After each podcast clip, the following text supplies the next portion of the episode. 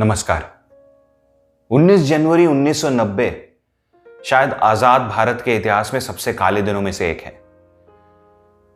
इस दिन कश्मीर में सूर्यास्त के कुछ घंटे बाद सड़कों पर कश्मीरी मुस्लिम उतर आए थे।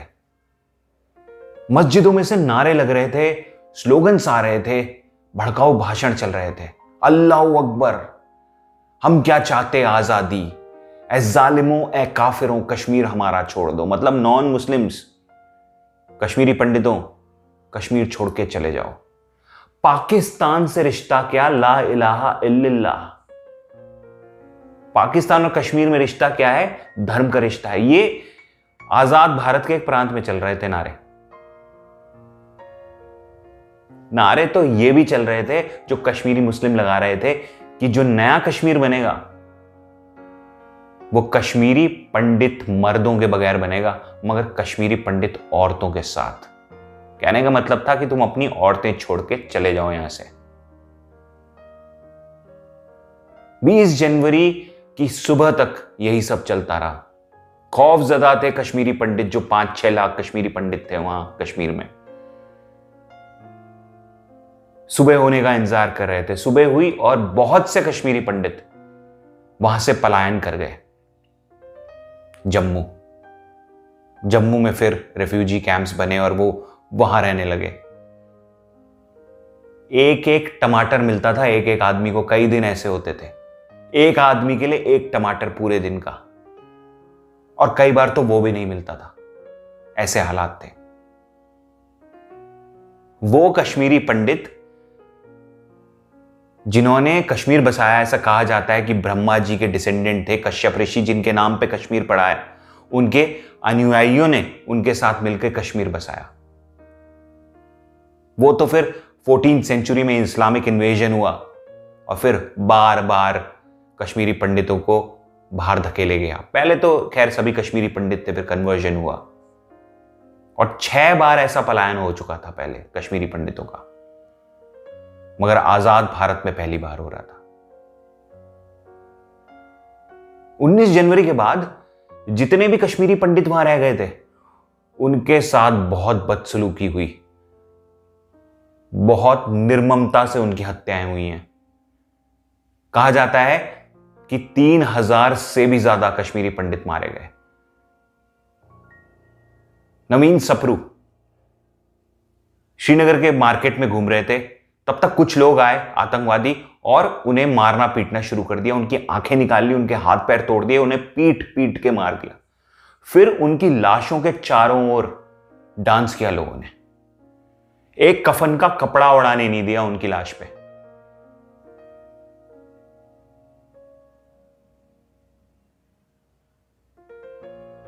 एक थे मिस्टर गंजू, जो टेलीकॉम ऑफिसर थे।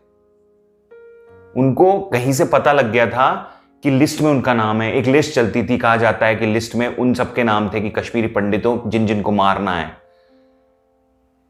उन्होंने फटाफट सोचा कि अगले ही दिन सुबह हम निकल जाएँगे अपनी पत्नी के साथ। मगर उसी दिन उनके घर में आतंकवादी आ गए।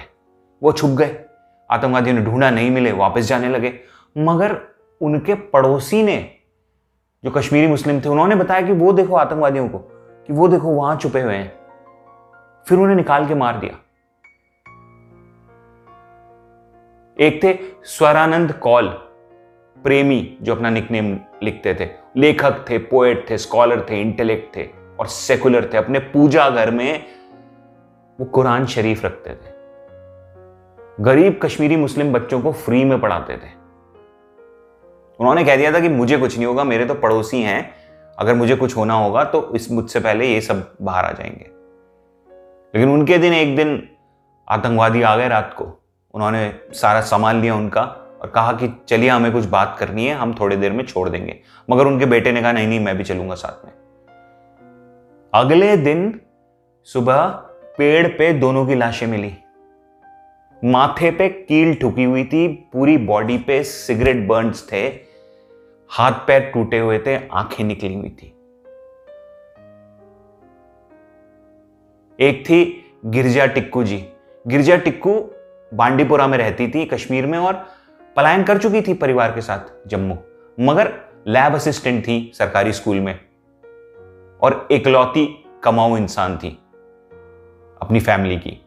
तो वो हर महीने अपने भाई के पास आती थी क्योंकि उन्हें सैलरी लेनी होती थी स्कूल से। मगर जब उनका भाई भी भाग गया, भागना ही पड़ा उसे तो फिर उन्होंने अपने पड़ोसियों को फ़ोन किया कि क्या मैं आ सकती हूँ आपके यहाँ? क्योंकि भरोसा इतना था। उनके पड़ोसियों ने कहा हाँ आ जाइए, बिल्कुल। वो आई और कुछ देर बाद ही उन्हें चार लोग अगवा करके ले गए। अगवा किया, आँखों पे पट्टी बांधी और गाड़ी में ले गए। चारों ने बारी बारी रेप किया गिरजा टिक्कू जी का। और फिर उसी दौरान उन्हें एक की आवाज़ पहचान में आ गई। वो बचपन से जानती थी उसे।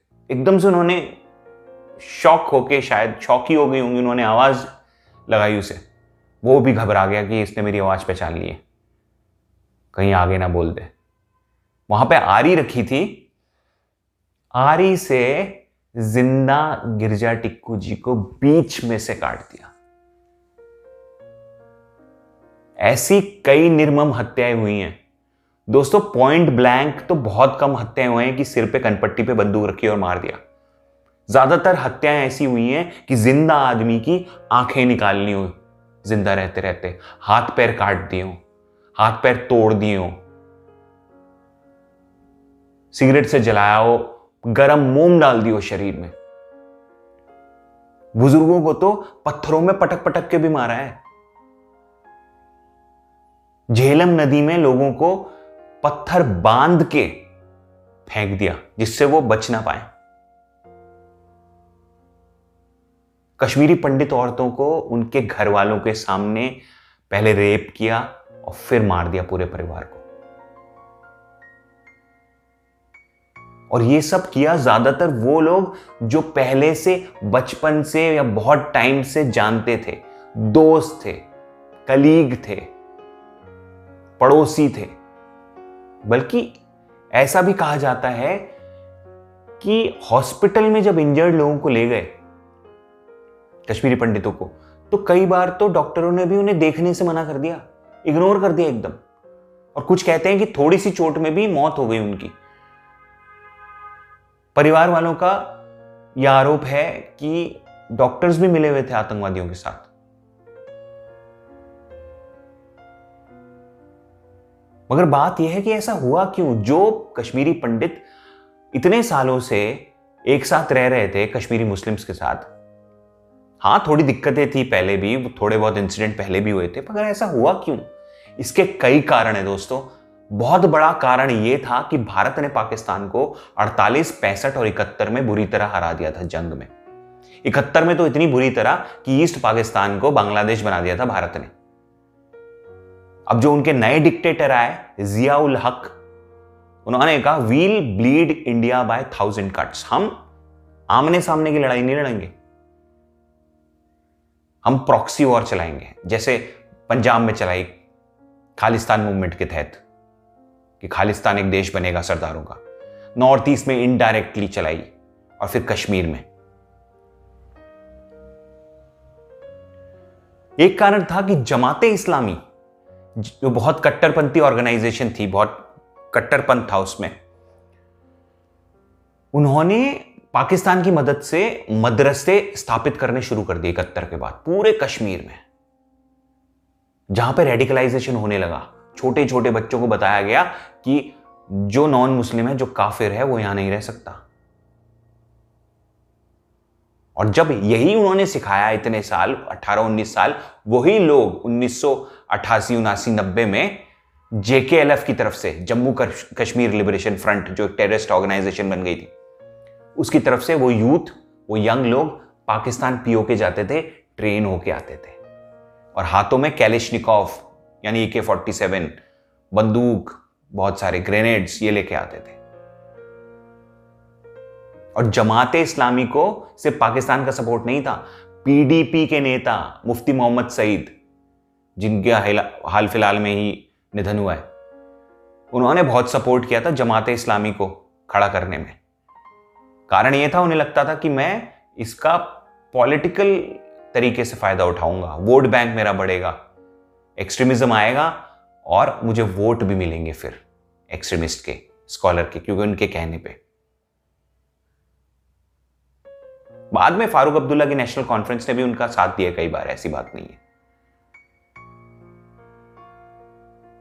एक कारण था कि 1986 में जीएम शाह जो कश्मीर के, जम्मू एंड कश्मीर के चीफ मिनिस्टर थे, वो जम्मू गए सेक्रेटरीट में, मंदिर के अंदर था सेक्रेटरीट उन्होंने कहा कि यहाँ मस्जिद बननी चाहिए। लोगों ने कहा, मंदिर के अंदर मस्जिद कैसे बन जाएगी?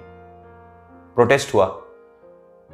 वो वापस कश्मीर आए, श्रीनगर। उन्होंने कहा, इस्लाम खतरे में और दंगे शुरू हो गए, हर जगह, खासकर अनंतनाग में। ज़्यादा जान का नुकसान नहीं हुआ, मगर पाकिस्तान को आइडिया हो गया कि इतना वीक रिस्पॉन्स है अगर इंडियन गवर्नमेंट का तो हम कुछ भी कर सकते हैं। और पलायन से कुछ महीने पहले वीपी सिंह की सरकार आई थी। वीपी सिंह की सरकार में होम मिनिस्टर थे आपके मुफ्ती मोहम्मद, जिन्होंने जमात को सपोर्ट किया था पीडीपी के नेता। उनकी बेटी को अगवा कर लिया गया था रुबैया को, कश्मीर में। और पाँच जेकेएलएफ के ट्रेन टेररिस्ट मांगे थे कि इन्हें छोड़ दो, जिन्हें भारत ने पकड़ा था। सरकार ने हार हार मान ली और छोड़ दिया उन्हें। कहा जाता है कि रुबैया को तो लोगों ने किसी कांग्रेस नेता की गाड़ी में भी देखा था। स्पेकुलेशंस हैं, मगर बहुत लोग कहते हैं ये। और जब ये पाँच आतंकवादी छूटे तो कश्मीर में दिवाली हो गई थी लगभग। लोगों को लगा ऐसे जीत मिल गई और कॉन्फिडेंस बढ़ने लगा लोगों का कि हम तो कुछ भी करवा सकते हैं भारत सरकार से। ऊपर से भारतीय गवर्नमेंट 89 से 90 तक बहुत वीक भी थी। चार प्राइम मिनिस्टर बदले थे। और जो मुफ्ती मोहम्मद सईद थे, जो उस समय पलायन के वक्त थे, वो प्रो इस्लामिक थे, वो क्या ही करते? अच्छा कश्मीरी पंडितों के लिए। जमाते इस्लामी ने एक और काम किया, जो उनके अलाइन लोग थे, ज़्यादातर लोग उनसे अलाइन हो चुके थे एक्सट्रीमिज्म में आ चुके थे, वही लोग इतने सालों में, इकहत्तर के बाद सिस्टम में आते गए, पुलिस में भर्ती हुए एडमिनिस्ट्रेशन में भर्ती हुए। तो जब 19 जनवरी 1990 को वो इंसिडेंट हुआ एकदम से सरकार बर्खास्त हुई और गवर्नर भेजा सेंटर ने जगमोहन को। तो जगमोहन ने कुछ करना चाहा कश्मीरी पंडितों के लिए? मगर कुछ कर नहीं पाए। क्योंकि एडमिनिस्ट्रेशन पूरा उसका झुकाव मिलिटेंट्स की तरफ़ था, क्योंकि वही फिलॉसफी थी सबकी। इंटरनेशनल कारण भी थे इसके। इंटरनेशनल कारण यह था कि पाकिस्तान उस वक्त अमेरिका के साथ, अफ़गानिस्तान में, रशिया के साथ वॉर में था और उसने उसे हरा दिया था। मुजाहिदीनों के साथ ही, जो रिलीजियस वॉरियर्स हैं, उनके साथ ही था और उनको हरा दिया था। और अमेरिका लाखों डॉलर दे रहा था पाकिस्तान को और पाकिस्तान वो यहीं लगा रहा था। और जो मुजाहिदीन वहाँ से फ्री हुए, वो और कहाँ जाते? वो आए इधर कश्मीर की तरफ़। ईरान में भी इस्लामिक रेवोल्यूशन हो गया था। पहले ईरान जोरेस्ट्रियन था, दोस्तों, इस्लामिक नहीं था। इस्लामिक रेवोल्यूशन के बाद वो पूरा इस्लाम में तब्दील हो गया। अगर आप पहले की पिक्चर्स देखें, उनके रेवोल्यूशन से पहले की, वहाँ की महिलाओं की, उनके फ़ैशन सेंस की, उनके ड्रेस ड्रेसिंग सेंस की तो वो अमेरिका और यूरोप को भी मात दे देते थे। एक कारण था कि पैलेस्तीन ने एक बड़ा भम धमाका उस उस समय के अनुसार 16 लोग मार दिए थे जिसमें इसराइल के उन्होंने।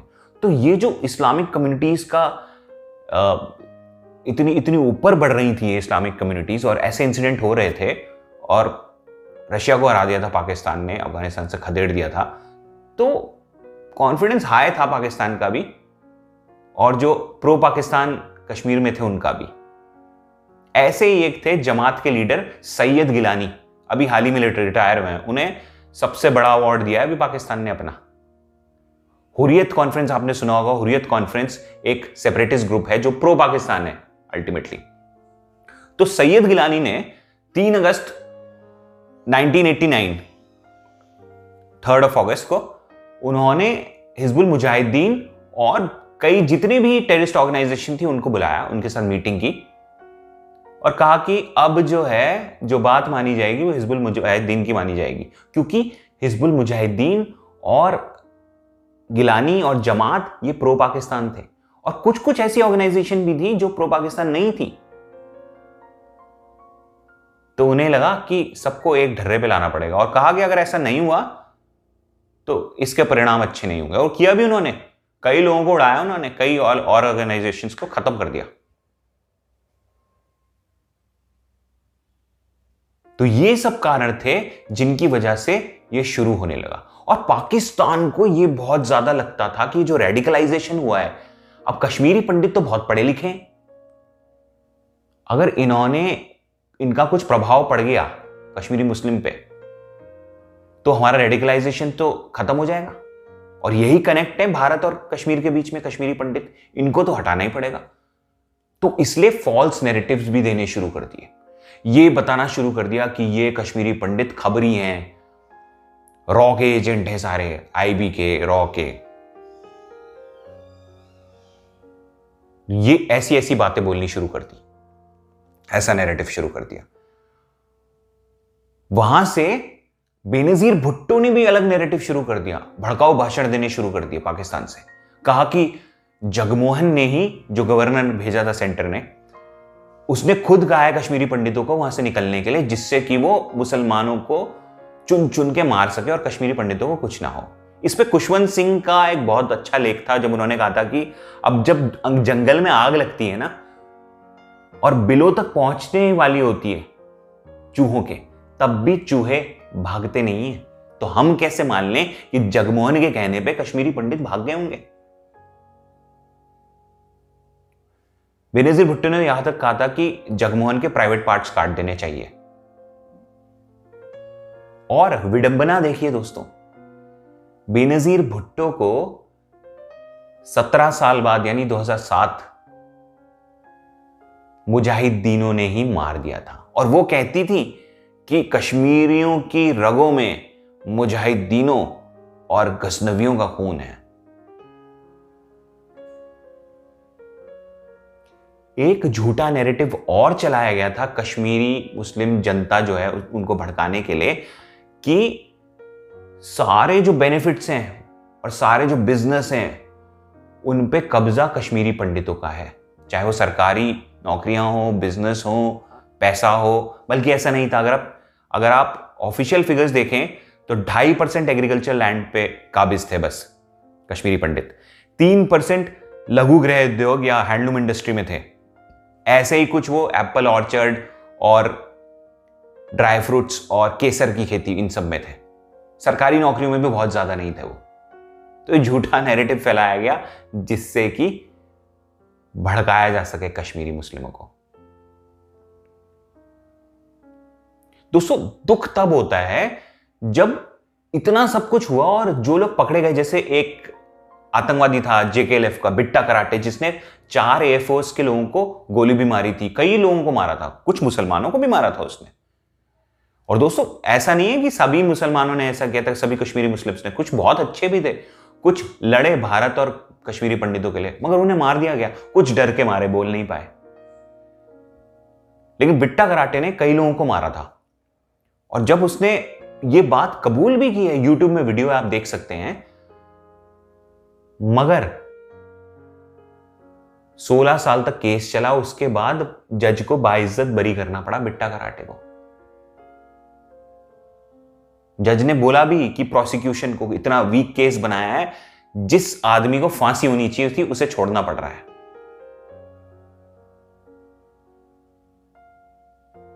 दोस्तों, हम कश्मीरी पंडितों का केस इसलिए लेके आए हैं, भारत एक डाइवर्स कंट्री है। यहाँ पे 720 से भी ज़्यादा भाषाएँ माफ़ कीजिएगा बोलियाँ हैं 22 से भी ज़्यादा भाषाएँ हैं इतने सारे धर्म हैं। हर 500 किलोमीटर में खान पान और सभ्यता बदलती है।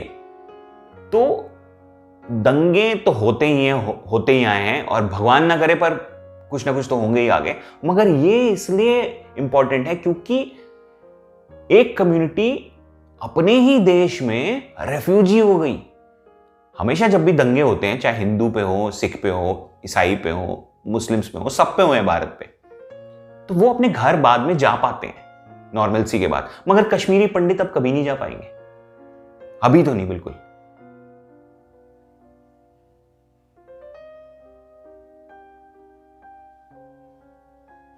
और ये इसका जिम्मेदार कौन है? वो जो इकहत्तर से लेके नब्बे तक जिन सरकारों ने नजरअंदाज किया कि जब आतंकवादी आ रहे थे, जा रहे थे रेडिकलाइजेशन हो रहा था। जो मीडिया है, जिसने बात नहीं बताई मीडिया का तो क्या कहने? उस समय के मीडिया ने, कई लोगों ने तो नाम नहीं लेना चाहिए, पर बरखा दत्त ने अपनी वीडियो रिपोर्ट में कहा है, इस ओपन में। कि कश्मीरी पंडित इनको इसलिए भगाया गया क्योंकि दबे कुछ लेते कश्मीरी मुस्लिम्स। इनको बेनिफिट्स नहीं मिल रहे थे, ये सप्रेस थे ऑपरेस थे। इसलिए ईर्षा में आके और खुंदक में आके किया बाद में भले ही बरखा दत्त ने कहा कि मैं इमेच्योर थी, तब मुझे पता नहीं था। मगर आप तो इमेच्योर थे, कोई इमेच्योर था, किसी का इंटेंशन गलत था। आगे तक बात ही नहीं पहुँची इनकी। वो वीक सरकारें 89 से 90 जिन्होंने कुछ नहीं किया अपीजमेंट के अलावा। और वो नेता, एक नेता थे हरकिशन सिंह सुरजीत, एक डेलीगेशन गया था उसी वक्त। सीपीआई के नेता हैं। जिस भी पार्टी के हों, कोई फ़र्क नहीं पड़ता। उस उस डेलीगेशन में राजीव गांधी भी थे और जॉर्ज फर्नांडिस भी। जॉर्ज फर्नांडिस बाद में एनडीए गवर्नमेंट में थे और राजीव गांधी कांग्रेस के। तो सभी पार्टी के नेता। किसी ने कुछ नहीं बोला। जब हरकिशन सिंह सुरजीत से पूछा कश्मीरी पंडित ने कि कुछ तो कहिए कश्मीरी पंडित पलायन पे। उन्होंने कहा, यार, ऐसी छोटी छोटी बातें तो होती रहती है। इस पे क्या बोले? क्योंकि इलेक्टोरल कोई बेनिफिट नहीं था किसी को। पाँच छह लाख से इतनी बड़ी कंट्री में क्या बेनिफिट होगा? इन सब लोगों को जो सत्ता में थे, जो मीडिया थी, जो ये डेलीगेशन गया था, जो अपोजिशन था, माफ़ी मांगनी चाहिए कश्मीरी पंडितों से। जो बात हमें तब पता चलनी चाहिए थी, वो हमारे तक क्यों नहीं पहुँची आज तक? चार पाँच साल पहले हमें पता लग रहा है। वो भी जब लोग आए ओपन में, किताबें ओपन हुई, लोग इनके बारे में चर्चा करने लगे सोशल मीडिया प्लेटफॉर्म्स आए।